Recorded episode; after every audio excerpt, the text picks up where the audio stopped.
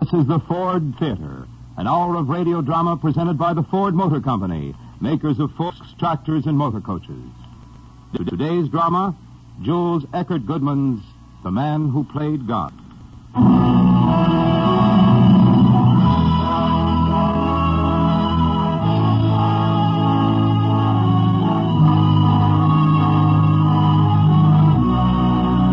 Good afternoon, ladies and gentlemen. Howard Lindsay speaking.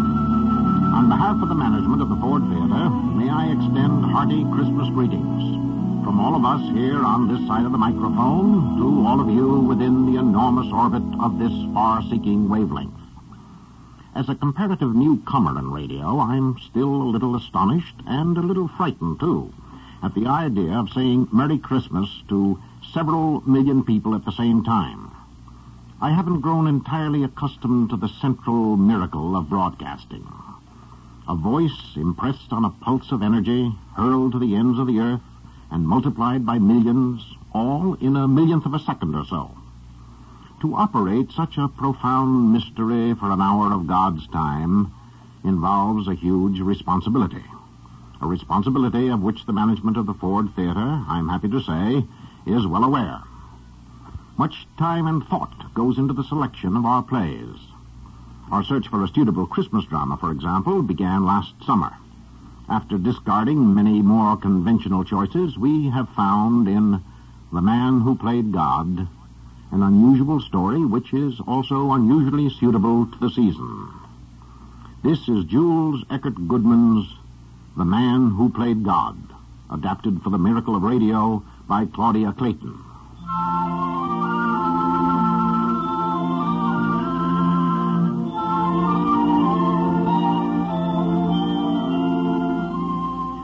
Our story begins on an early summer afternoon in Paris. The warm June sun shines down on the children playing beside the banks of the Ri- River Seine, tips with gold the ancient spire of Notre Dame, and glitters on the bright brass buttons of the doorman outside the very fashionable Hotel Paris, where at this moment a crowd of students, eager servant girls, and elegantly perfumed ladies are jostling each other for a glimpse of the musical man of the hour in Europe, the great Montgomery Royal. Hôtel Paris Monsieur Montgomery Roll Monsieur Roll n'est pas là, madame. Mais non, il n'est pas...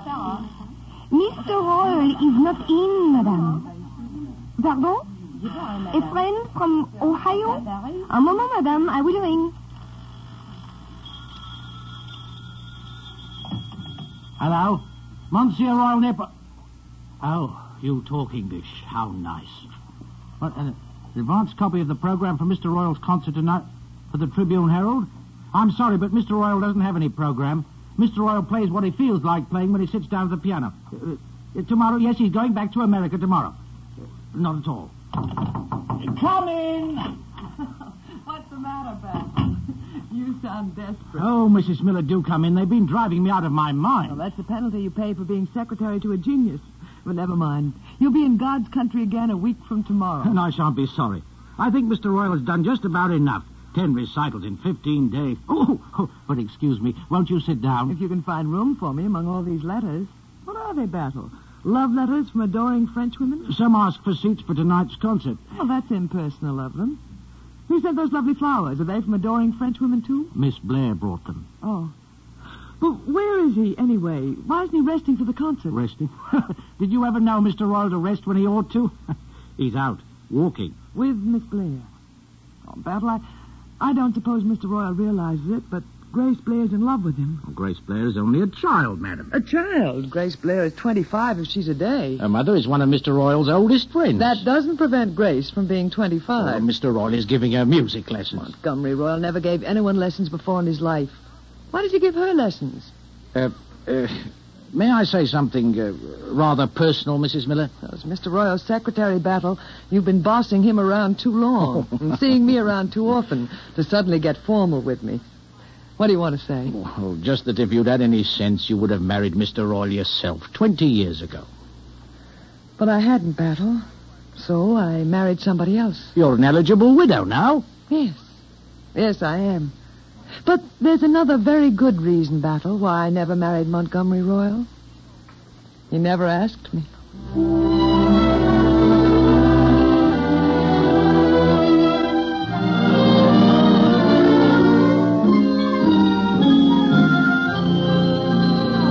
Oh, a wonderful walk down the Champs Elysees with the great Montgomery Royal. Wouldn't the girls at home be yellow with envy?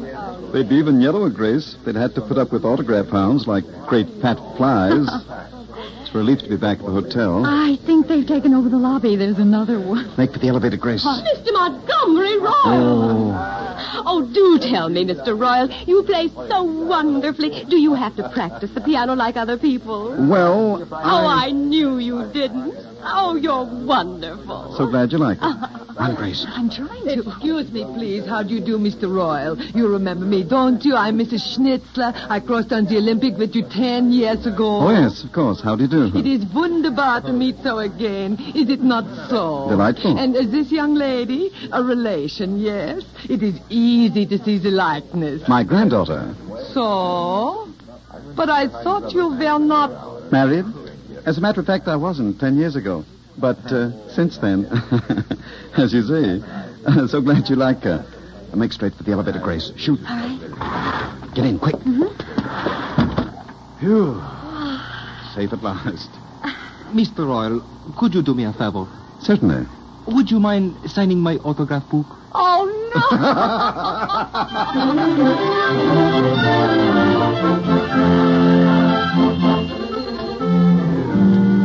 Hi there, Battle. We're back. By Mildred.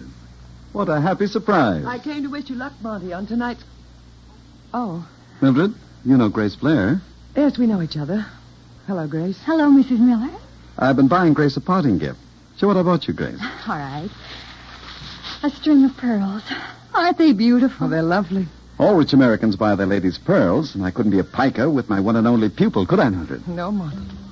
Look at the size of them. Big as golf balls. Twenty dollars on the Rue de Palais Royal. And you could match them at Tiffany's in New York for twice the money. You're to wear them tonight, Grace. For His Majesty the King. King? What king, Monty? I was going to keep it a surprise. Tonight's concert is a command performance. No. Yes. I've been commanded to play by a real life king. Nobody can command you. You're a king. Let us say, then, that he approached me as one king to another and asked me to give this concert that he might attend incognito. Oh, Monty, how wonderful. Who is he, Monty? Can you tell us his name? He has at least 16 names, Grace. But I'm not allowed to tell one of them. Really, Monty, you might at least have told us in advance. A real live king, imagine. And I told Harold Van Allen. Who? Oh, Harold Van Allen, a boy from home. He's taking me to your concert. I told him to pick me up early. Now I won't even have time to buy myself a special Buckingham creation for His Majesty. Oh, this isn't an English king, Grace. Oh. English kings don't go to concerts. They only go to the races.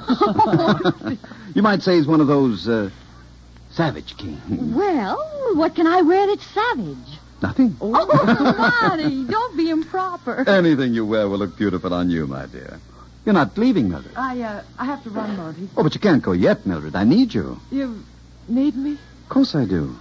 I always need your advice, Mildred, when I have an important decision to make. I, I want you to look at. Oh, where is it? Oh, yes, here. I want you to look at this drawing the architect sent me from New York. Well, what is it? A setting for a church organ. What do you think of it, Mildred? Oh, I think it's beautiful, Monty. There's an inscription on it. To the glory of God and the memory of Margaret Ruth Royal. My mother, Grace. I'm having it built in the cathedral in New York, the one she always attended. I think she would have liked it. Don't you, Mildred? She would have loved it, Monty.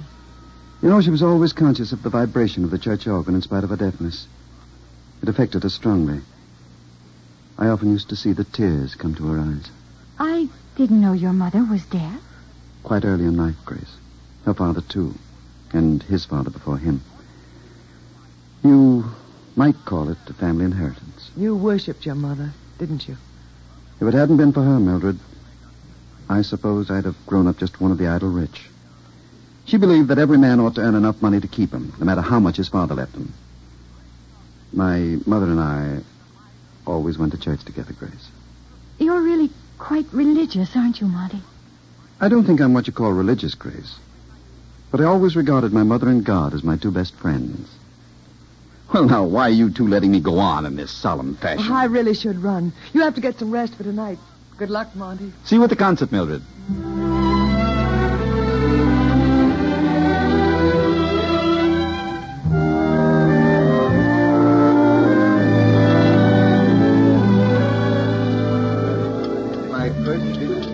Having a good time, Grace? Heavenly, Monty.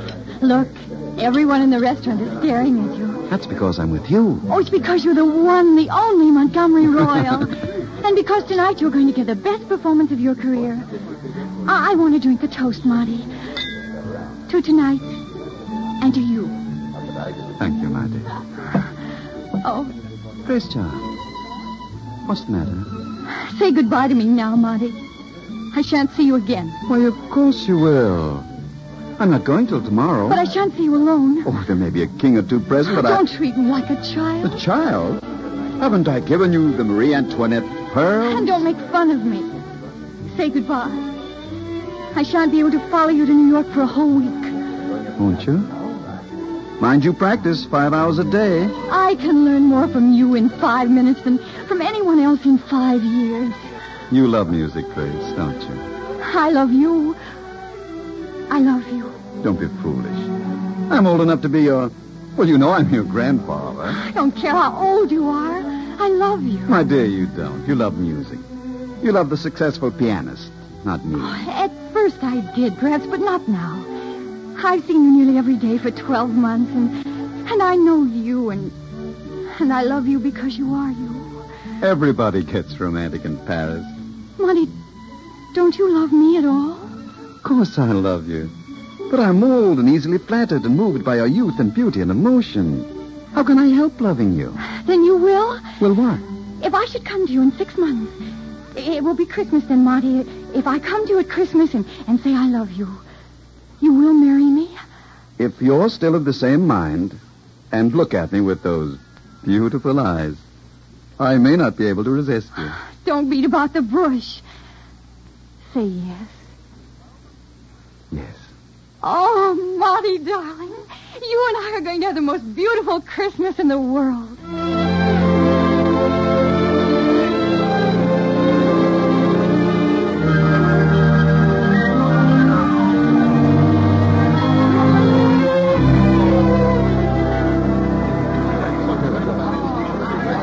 What an audience. Did you ever see a theater so crowded? The concert was completely sold out days in advance. Did you know that, Oh. Mildred? Monty's concerts are always sold out in advance, Grace. Uh, have you heard Mr. Royal play before, Mr. Van Allen? Oh, Harold has heard Marty's entire Paris repertoire, haven't you, Harold? And enjoyed every one. But I'm glad he's sailing tomorrow. Harold Van Allen. Maybe I might have a chance with you then. Now, please don't start that again, Harold. I came here to listen to music, not to. Well, there isn't any music yet. And Monsieur Montgomery Royal should be ashamed. He's late. Oh, Incidentally, uh, what are you dragging those enormous view glasses around for? Afraid you won't be able to find the stage? I brought what you are pleased to call these enormous field glasses because I like to watch the movement of his fingers when he plays. And I wish you'd stop talking this way, Mildred. What might- time is it now, Grace? Oh, uh, 20 past 8, Mildred. Oh, I do hope everything's all right. I've never known Monty to start late before. He's probably just waiting for the king to arrive. The king should have arrived 20 minutes ago. Maybe he's been assassinated en route. Assassinated. Well, somebody did take a shot at him barely two months ago. You remember? That boy's got enemies, and they mean business. Mildred, where are you going? I'm going backstage, Grace. I want to see if everything's all right with Monty.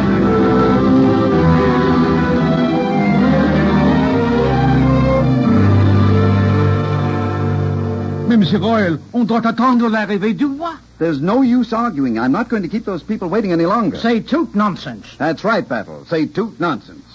There are a million people out there, pay the good money, and I won't keep them waiting, king or no king. Uh, You're entirely right, sir. Thank you, Battle. What's that? A special flower for your buttonhole. A boutonniere, it's called. Boutonniere, huh? Well, you're making quite a dandy of me, Battle. You're a genius, sir. You can wear what you like. There. Oh, don't start that genius stuff, Battle. It took me 20 years working eight hours a day to become a genius. If it's the manager again, tell him I'm not waiting another minute. Yes, sir. Monty? Mildred, something wrong? Why aren't you out front with Grace? Well, everything's fine, only it, it's so late. Oh, that. We're waiting for his late majesty. I thought you might have been taken suddenly ill or something. Me? Ill? Oh, but you're darling to worry about me. Well, I was anxious. I know how nervous you are before you play. Do you? How did you know that? Well, I It's strange that you should know that, Mildred. I am deadly nervous always. But I thought that was my secret. I've always known it, Morty, and suffered with you. It's not fair that you should suffer, Mildred. Because you get none of the compensating glory. Don't you think I glory in your success? Thank you, my dear. And now hurry, Rehondo. You'll miss my first song and dance. I've only half the nervousness now that I know you're sharing it with me.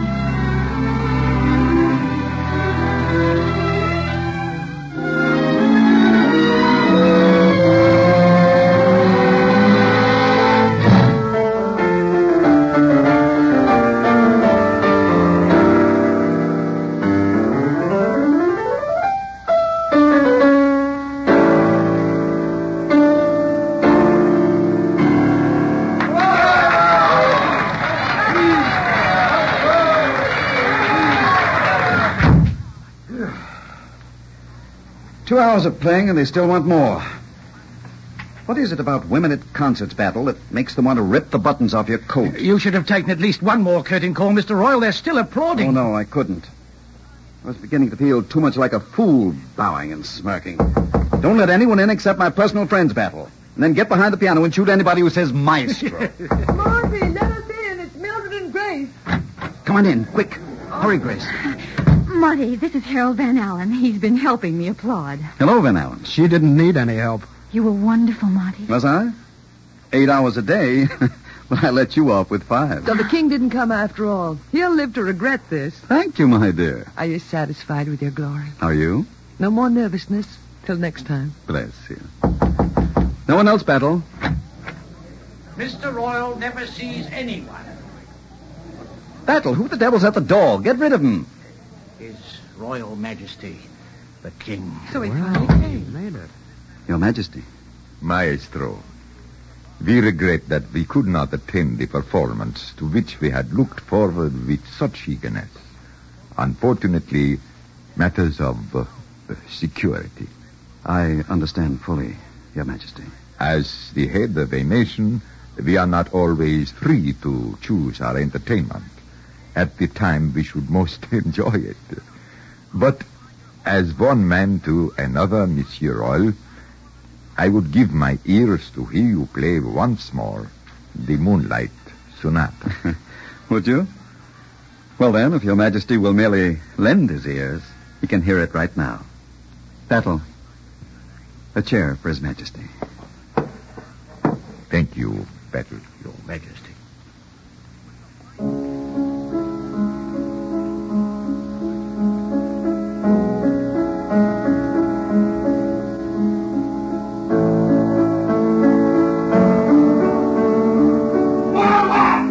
Oh, Good heavens, what is it? It's a grenade! Oh, Marty, don't touch it. Here. Get back, everyone! Good Lord. He picked it up and threw it back out the window. Monty. Oh, Monty, you might have been killed. Monsieur Roy, you know that grenade was meant for me. What? What? You have saved my life, Monsieur Roy. You have saved us all. I can tell by the look on your face that you are thanking me. But your majesty must forgive me. I am quite, quite deaf.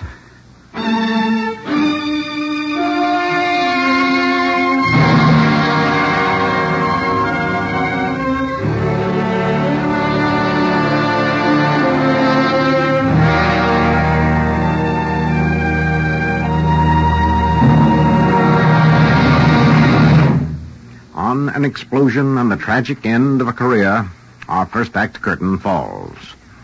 Before we resume the story of Montgomery Royal, on another continent and in a mood much changed, a word on behalf of the Ford Motor Company by Kenneth Banghart. This is the quiet season of the year for most of America's farmers. The crops have been harvested, the silos and corn cribs are full, the grain elevators are overflowing, and many fields are blanketed with snow. But a farmer's work is never really finished. He has to care for his stock, make repairs around the place, and get ready for spring. Already, farmers are planning their work and crops for next year, preparing to carry on the huge job of feeding untold millions who depend on them. and farmers everywhere in America will be helped in that work by two outstanding products of the Ford Motor Company Ford trucks and Ford tractors. From the rich black soil of Louisiana to the wide and fertile plains of Minnesota, Ford trucks and Ford tractors are devoting their great strength to countless farm jobs and doing them dependably, quickly, and economically. At this very moment, Ford trucks are carrying farmers' crops to market and bringing back the things they need hauling stock feed, firewood, fence posts, machinery, and a thousand other things. Because of its proven ability and economy, the Ford truck is as indispensable to the modern farmer as the horse and wagon was to his grandfather. At this season, Ford tractors are probably not as busy as they will be in a few months, but many of them will be out tomorrow hauling fodder, grinding feed, clearing roads, and running power saws. Soon they'll be pulling plows, then harrows, then drills and other seeding machines, and finally operating harvesting equipment and thrashers. Since its founding, the Ford Motor Company has been building tractors and constantly improving them. Today, the Ford tractor, because of its tremendous strength, versatility, dependability, and low cost, contributes much to making American farmers the best and most productive in the world. In many years of outstanding service to many owners, these trucks and tractors have proven themselves worthy of the name Ford.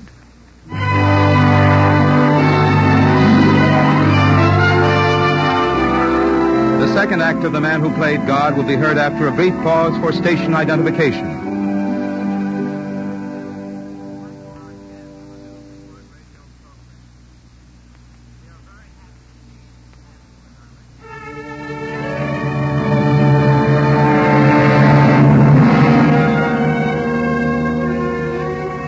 The Ford Theater, The Man Who Played God, Act Two. It is two weeks now since the explosion of a hand grenade deafened the famous concert pianist, Montgomery Royal. It is clear that his deafness, partly the result of a family affliction, is permanent. Royal is returned to New York, to his penthouse apartment overlooking Central Park. And once there, he has refused to see any of his old friends. Mildred Miller, in love with him secretly for the past 20 years, finally calls to see him. I swore I wouldn't force myself on him until he sent for me, Battle, but afraid my pride gave out. How is he? Has it, has he asked for me at all? He speaks of you often, Mrs. Miller. He, he misses you. But not enough to send for me. Not enough to answer my letters. He uh, sees Grace. Uh, Mr. Royal is. He, he's not his old self, madam. He's. He's not well. What do you mean, not well? Well, he's moody, melancholy. He has frequent fits of temper, fits of uncontrollable temper. Temper, Monty? But that's not like him. There must be something he can do about it. There is, but Mr. Royal will not have it. What's that? Lip reading. Lip reading for Monty? Oh, how terrible! Mr. Royal's hearing is gone forever. I know that. And unless something is done now to bring him out of the, well, the bitterness into which he has slipped, the doctor's afraid he, well, he'll not be able to answer for the future.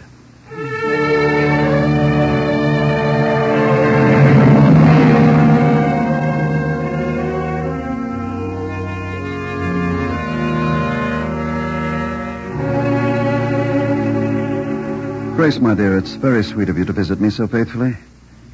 But I know this is an ordeal for you. Why don't you go? I want you to play for me, Monty. Do you understand? I want you to play for me. You must write, write, write. I cannot understand even you. Ah, I'll write it. I want you to play for me. Let me see. No. How can you ask that? Can't you realize what it means to me to play and not to hear a sound? Beethoven. Uh, Write it. Beethoven was deaf. I'm not Beethoven. I'm not a composer. I love the music of others. There's not enough for me to have music in my soul. I want to hear, to hear. Oh, my. Don't be kind to me, Grace. You're very sweet, very kind, but I'm not worth it. Go away. Go back to the world of real people. There's someone at the door. What? What? What are you saying? Oh, someone at the door knocking. It's Battle. Why does he do it? When will he remember? I can't.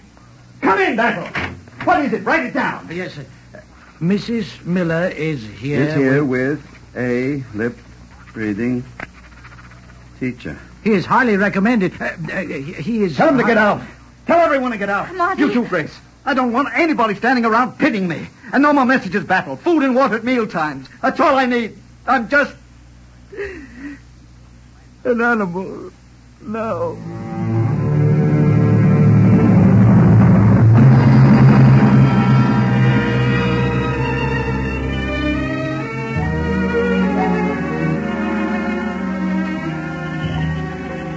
I have to run, Harold. I'm awfully late. Well, you can surely spare five minutes to walk in the park. Royal won't mind. You've been seeing him faithfully every day for four months. Harold Van Allen, how did you know that I. Grace, how long is this going on? What do you mean? You and Royal? I don't know what you mean, Harold, but Marty and I are going to be married next month. If you'll still have me. You can't do it, Grace. Now, really, Harold, you're being quite Well, impertinent. you can glare at me all you want to, Grace, but you can't tie yourself to a deaf man old enough. That's no concern of yours. Well, anyway, we won't have to talk about him in Palm Beach. Palm Beach? Harold Van Allen, you didn't wangle an invitation from the Chittendens just because I got one. They're my friends, too, you know. Well, of all the... oh, really? Grace, will you do me one big favor? What is it? Rubinstein's giving his farewell concert of the season at Carnegie Hall this afternoon. Will you come with me? As a sort of pre-holiday holiday. I don't think I better. You're crazy about him, Grace. You, you told me so yourself. Rubinstein's a magnificent pianist, but Come on, Grace. It won't do any harm to anybody. no. It won't do any harm to anybody. I'd love to, Harold. Well, will you get me a taxi? I have to go home. But I thought you were going up to see Royal. I will later, but first I want to go home and get my glasses. You remember my field glasses? I want to see the movement of his fingers.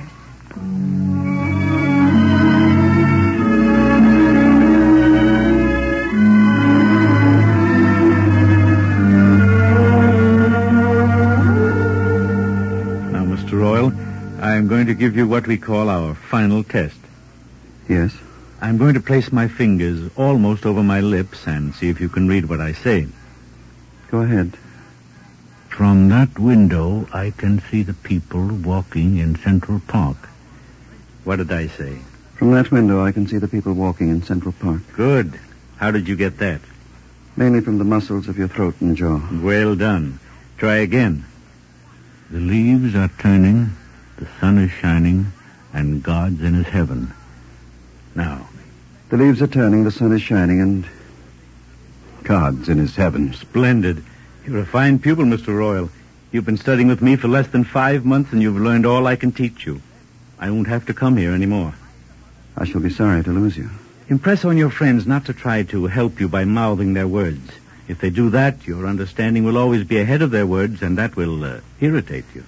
I don't allow visitors. Oh, that's a pity. You should. Goodbye. Goodbye, and thank you.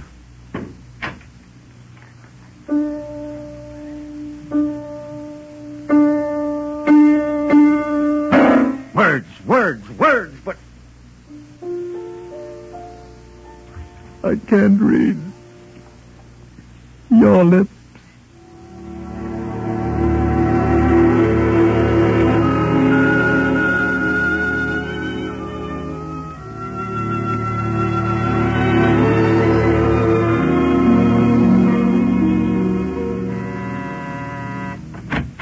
Hello, Battle. How's Mr. Royal's lesson going today? He's had his last lesson, Miss Blair. He was what you might call uh, graduated today. Oh, that's wonderful. Uh, Tell him I'm here, will you? Someone out there, Battle.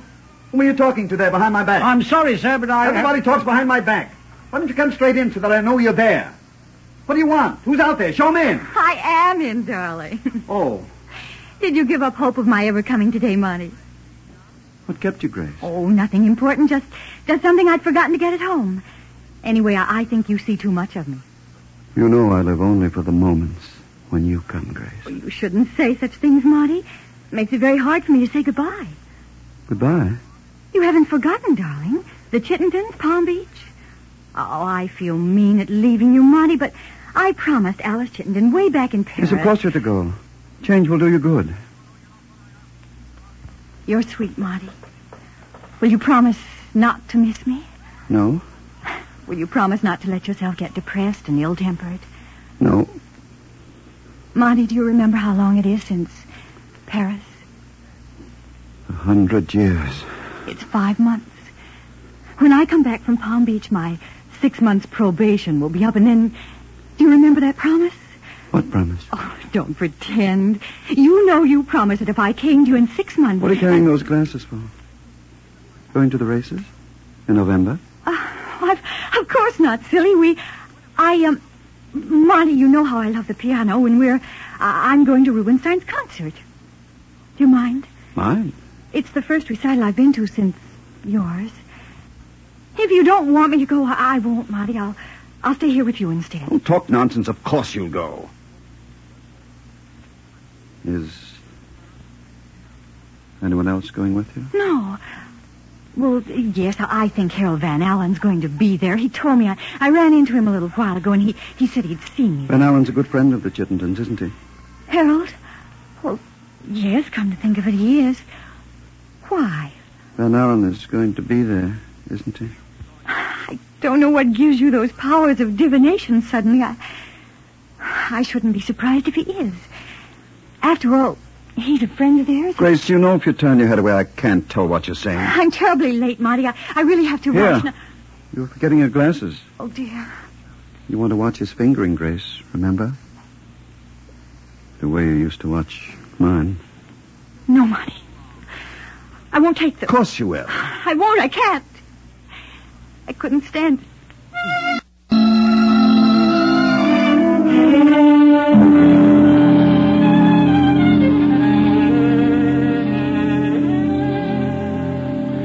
Mrs. Miller is outside again, sir. Will you see her this time? No. Yes. I should like to see Mildred. Will you come in, Mrs. Miller? Well, how do I speak to him, Battle? Do I speak loud or slow or how? Speak naturally, that's all. I can understand you. Monty, you, you heard me. No, I didn't hear you. I read your lips.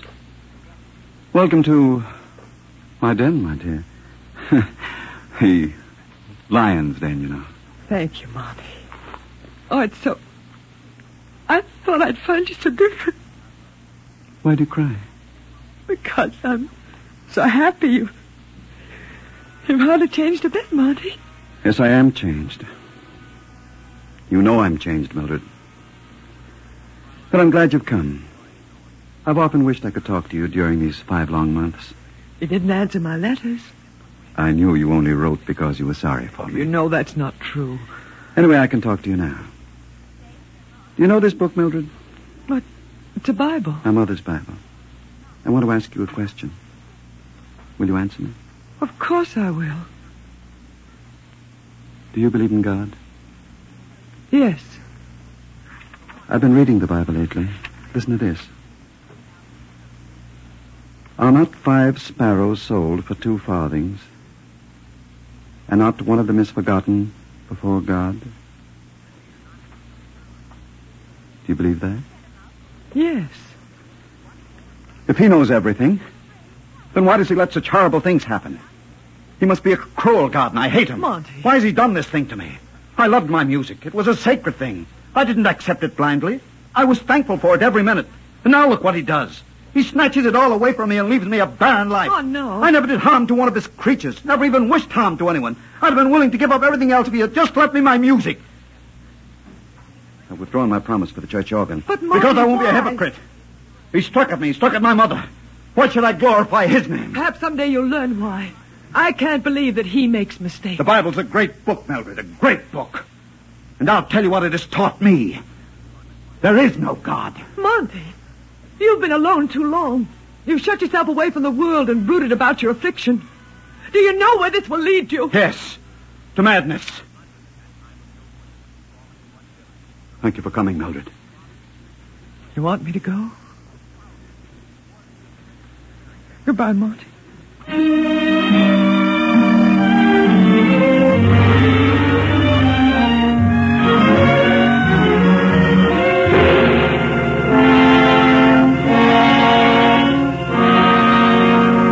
And Nebuchadnezzar was driven from men and did eat grass as oxen. His body was wet with the dew of heaven, till his hair was grown like eagle's feathers, and his nails like birds' claws.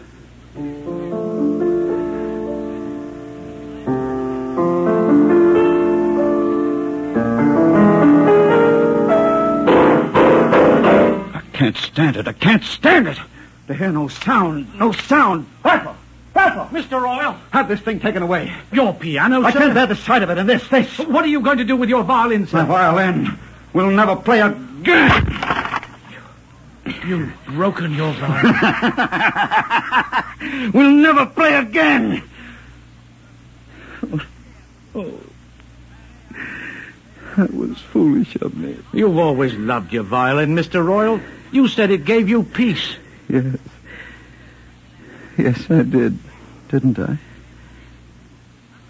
We played a lot together, you and I.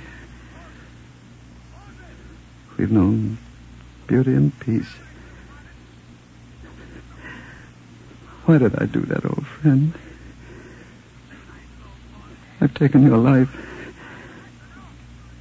Taken your. Battle. How many floors up are we? Why, uh, 20, of course, Mr. Royal. Twenty floors. Battle, I want you to leave me now. I want to be alone for a little while. Of course, sir. Twenty floors. There is a fascination about height. I don't wonder that people give way to a sudden impulse. Mr. Royal, don't, don't, don't, Mr. Royal. Mr. Royal, let go of me. Please, sir, please. Go of me, you fool. Why did you stop me? Why did you stop me? I've got nothing left to live for. You can live for those who love you. I'm a burden to those who love me. You think I'm blind as well as deaf? Not blind, sir, but cowardly. What did you say? You've never had to test yourself before. The time came now and you, you couldn't face it. Test myself? I'm not talking about music now. I'm talking about life. You've always had everything wealth, talent, social position, but you, you've never really suffered. A man who has never suffered has never lived. This isn't suffering. This is living death. You're thinking only of yourself, and it's cowardly of you. You're a gentleman. You ought to set an example of courage to other unhappy people, not to turn tail and sneak out of the world. You're a coward, sir. Thank you, Battle. I know it took courage to say what you did. And you're right. It is a lot easier to die than to live. Th- th- There's so much beauty in the world, Mr. Royal. Look outside your window. Here, take these glasses. Look at the park. Look at the trees, the changing leaves. Nature is so beautiful. Nature may be beautiful, but her workings are cruel. These glasses show me nothing that I didn't know was there. Park benches and beggars. Hunger under the changing leaves. It's absurd to believe in a method, a plan, a guiding hand. It's absurd to believe in a merciful God. Don't forget there's joy and happiness, too. You can't have it all one way, sir. It's contrast that makes life so beautiful. And sickness? Does that make life beautiful, too? In that case, there's one of life's beauties now. Just a young lad, too. His girl. No, it's his wife. I see a wedding ring. She's saying. Hey, These are very strong lenses, Battle. I can read their lips. She's saying, Sit down here, honey. We'll sit on this bench a while. You look tired. I'm all right. Now, what did the doctor say? Oh, nothing much. Now, don't start that nothing much stuff, Peter Henderson. What did the doctor say? Well, he examined me and. Well, you know how doctors are. They have to say something during the living. Peter Henry Henderson, you tell me what the doctor said this instant. What did he tell you? He said, I have to leave New York. Leave New York. He said, I'll never get cured as long as I stay in New York. I, I have to go someplace where it's warm, he said, and stay for about a year to rest. A whole year? I told you he didn't say anything much. It'll cost $2,000 at least to rest the way he wants me to. We haven't got more than about $20 right now. Two thousand dollars. And if you don't get it, you die. Oh, come on now, honey. It's not as bad as all I'm that. not going to let you die. Hey, baby. Honey, who's dying? I'm not gonna die. Why, I love you too much. Do you think I go up with Pinky Mullins still saving that wedding ring he bought when he thought you'd say yes? Oh, sure. Don't don't you see? It wouldn't be practical for me. To... Hey, wh- what are you doing? What, what are you getting on your knees for? I want you to pray with me, Peter. Now? Out here? Yes, out here. Maybe God won't listen to me up there. We haven't been exactly corresponding lately. But, but I'm going to take this. Last chance. Battle, Yes, sir. where's my pen? Right here, sir. Oh, yes. I want you to deliver a note. Uh, take the glasses, Batlin. Look out toward the park. Yes, sir. You see two young people sitting on a park bench? Yes. Good. Take this note to the young man as fast as you can. To that young man, sir? Yes, and Battle. Not one word about me.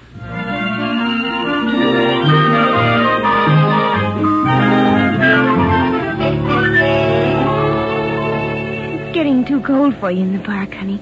We better go. Okay, guess we better. My arm, Mrs. Henderson. Peter. I beg your pardon, sir. Me? I have a note for you, sir. Do you see anybody behind me, honey? He's talking to you. I have a note for you. But you, you don't know me. You, you never saw me before in your life. Will you be good enough to read it? Well, Oh, sure. Sure, if you want me to. What is it, honey? Listen to this. I- If you will give the bearer your name and address, the writer who has overheard your conversation will take pleasure in sending you the $2,000 you need. Am I dreaming? Somebody heard us. Well, it's impossible. There wasn't anybody around. There couldn't have been. Uh, who wrote this note, mister? I am not at liberty to say, madam. I would be grateful for your address, sir. But I don't get it. I, I, should I, honey? Yes. Well, it's, it's, it's 55 Young Street, but I, I'd like to know whom. Whom you are to thank? Well, then, let's say it was a man who, for the moment, played God. Yes. Yes, if I were you, I should thank God for it. He heard us, honey. We prayed and he Heard us.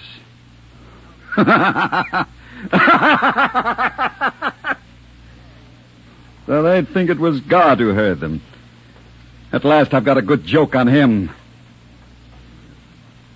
I wonder. Has he the laugh on me?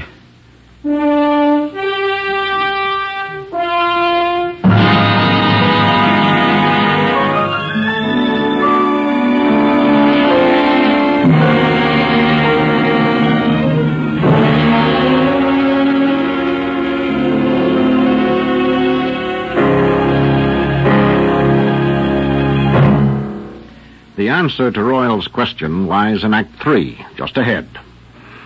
If we could send each of you a combined Christmas card and prospectus for the new year, it might read something like this Next week, Father, Dear Father. Our second Ford Theater original, a comedy written especially for this playhouse by Therese Lewis and Irving Pincus. On January the 4th, The Adventure of the Bad Boy. An exciting mystery drama by Ellery Queen. On January the 11th, Storm in a Teacup. Based on the prize winning English movie comedy by James Bridie. On January the 18th, Girl Crazy. Our first musical play of the new year. The music, of course, is by George Gershwin. On January the 25th, Arsenic and Old Lace. A rare combination of comedy and murder, p- first produced on Broadway, if memory serves, by your present correspondent, with some help from a man named Krauss and a horde of angels. Well, as you can see, the coming weeks bring many gifts. We now proceed with The Man Who Played God. This is Act Three.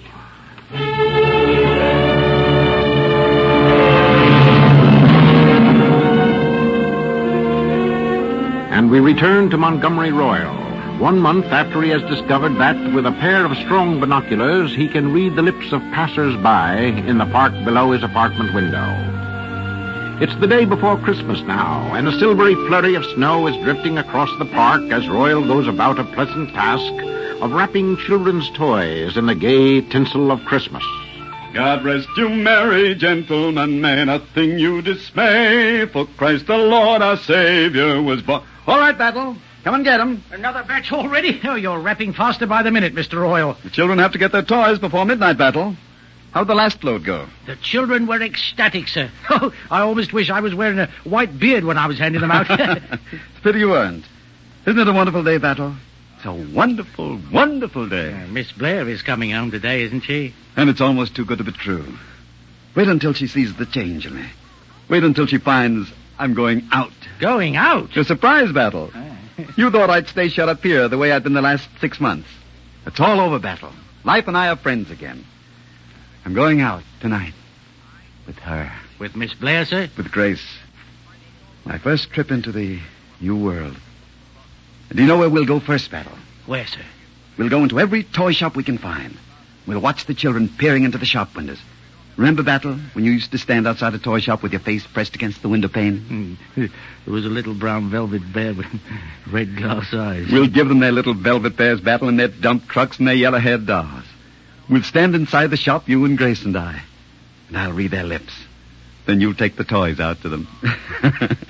you see, you still have to do the hard work, Battle. It's a great work, Mr. Royal. Oh, no, not great, Battle. It's a lark, just a lark. By the way, what about that young couple who was supposed to get married today? Or, oh, the ones who made that unfortunate investment? Oh, that was pretty bad, sir. No trace has been found of the man who cheated them, and- and those poor children had even put in what little cash they'd received in wedding gifts. You gave them the check, didn't you? I'm giving it to them today, meeting them at the same bench you first saw them. Oh, oh, as a matter of fact, I better run. They're due there any minute. Uh, Well, you better hurry. Hey, wait a minute. Yes, sir. What are you all dressed up for? I'm to be best man at their wedding.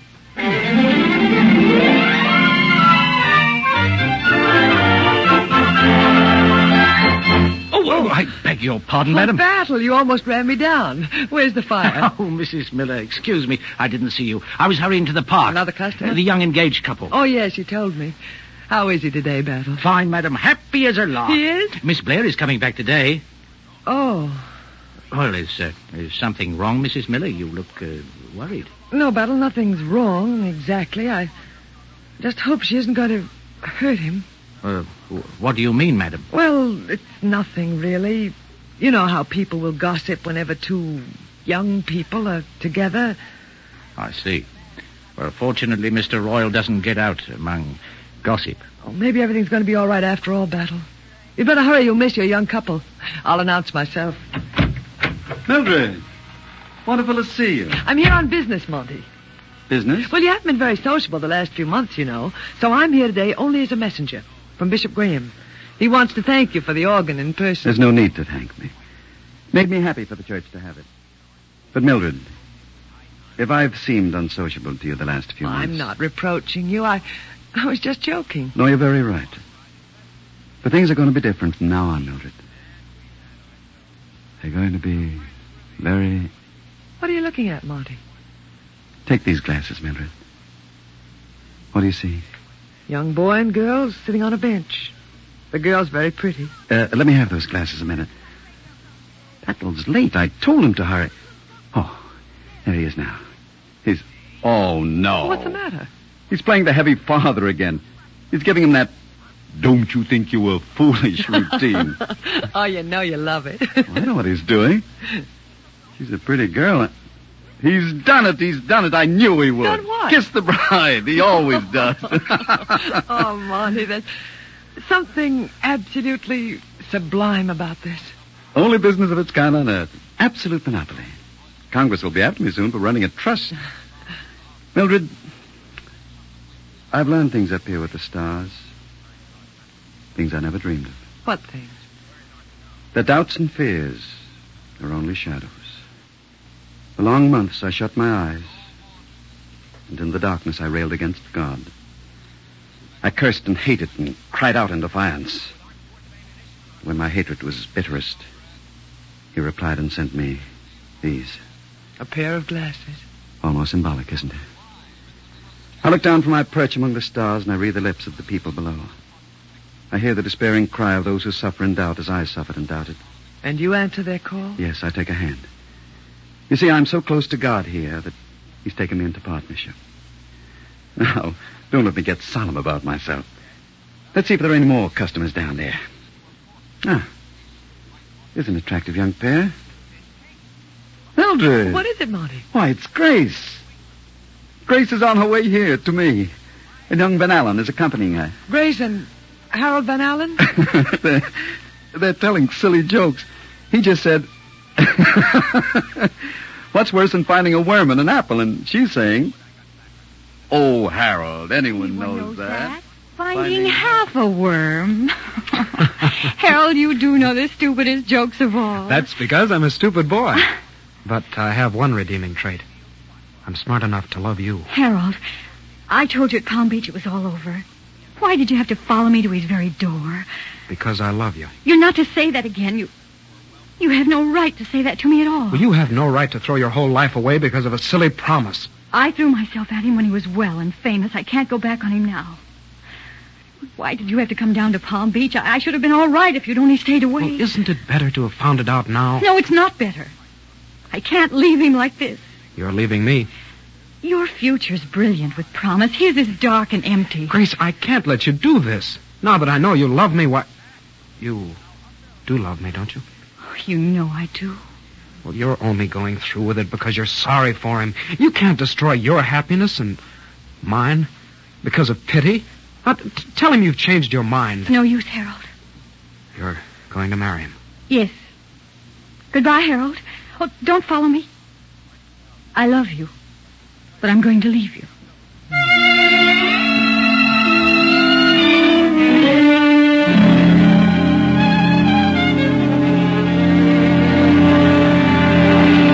Monty, Monty, what's the matter? You, you look ill.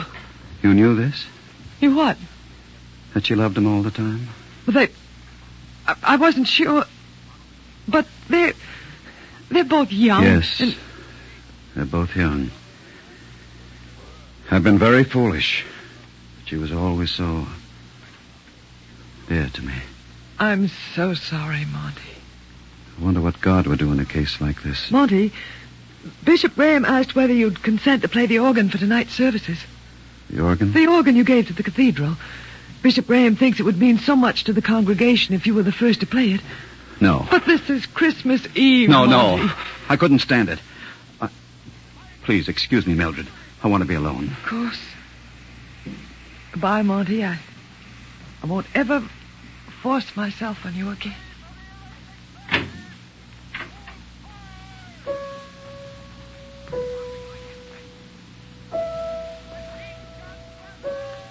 Isn't there anybody to let me in? Oh, there you are, Marty. Hello, Grace. Oh, it's wonderful to see you again, Marty. You might tell me you missed me. I miss you, Grace. I miss you very much. Missed, silly, past tense. I'm back now. And I'm here to hold you to your promise. My promise? Christmas Eve, Marty, my probation period's over. Oh, now don't pretend you've forgotten our compact. If I came to you in six months and told you uh, I I'm loved- going to break my word, Grace. break your word. I'm asking you to release me from my promise. Marty, I don't understand. Is it anything I. Did you hear anything to hurt you? You could never hurt me, Grace. You're too good. Then what is it? Don't you love me anymore? I shall always love you, Grace. The way the earth loves the sun. Each spins in its own orbit. Were the earth to swing into the pathways of the sun, it would only meet with disaster. It was music that brought us together. You know that, don't you? Yes, Our love was music. But you see, a string is snapped, and the music is ended. not altogether, Marty. Oh, I do love you. I do love you. You will always be my idol. I shall always be your friend. Now, hurry, my dear. It's Christmas Eve, and you mustn't keep your friends waiting. Oh.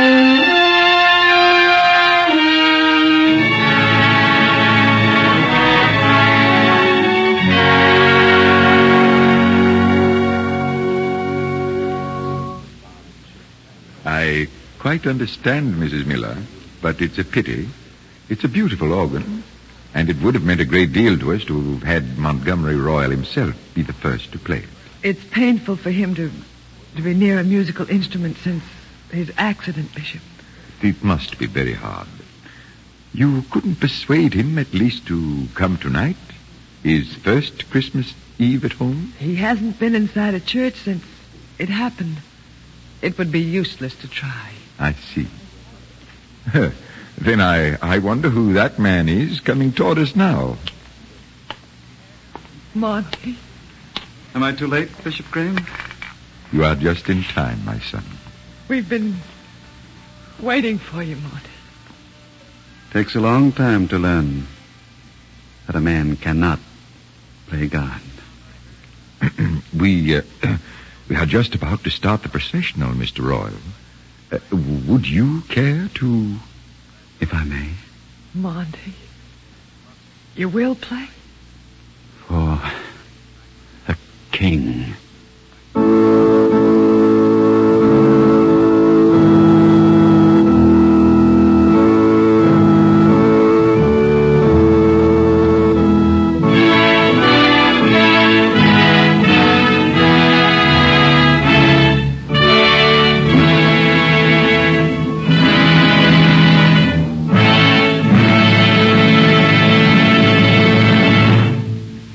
joyful and triumphant. In the 1932 movie version of The Man Who Played God, Montgomery Royal was played by George Arliss.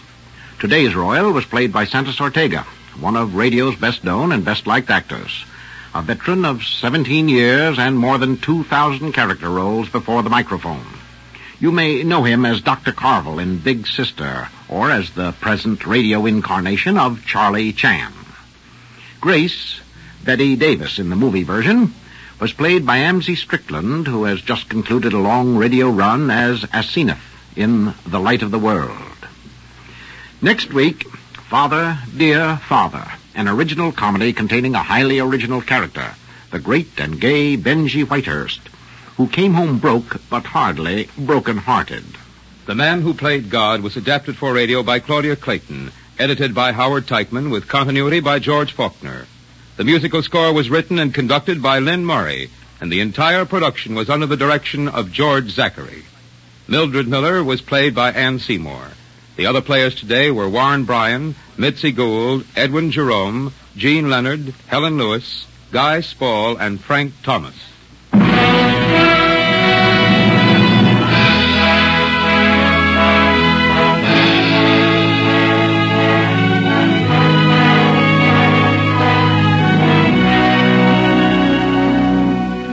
According to the calendar, there are just three more shopping days. Three days of preparation and anticipation. Days filled with decorations, gaily wrapped packages, trees and lights, good things cooking, and friendly good wishes.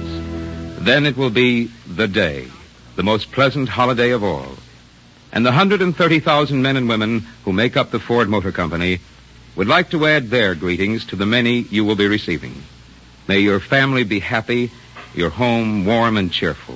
May the tree be bright, the company jolly, the gifts exciting, and the enjoyment great. From all of us to all of you, Merry Christmas.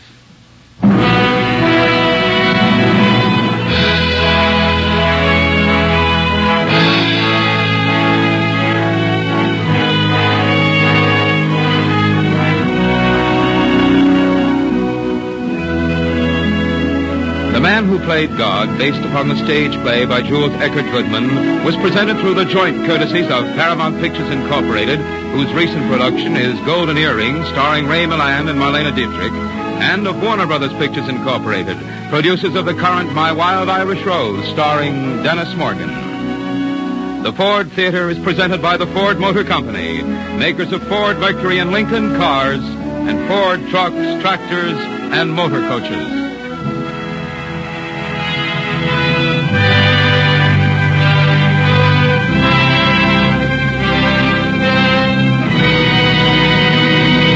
This is NBC, the National Broadcasting Company.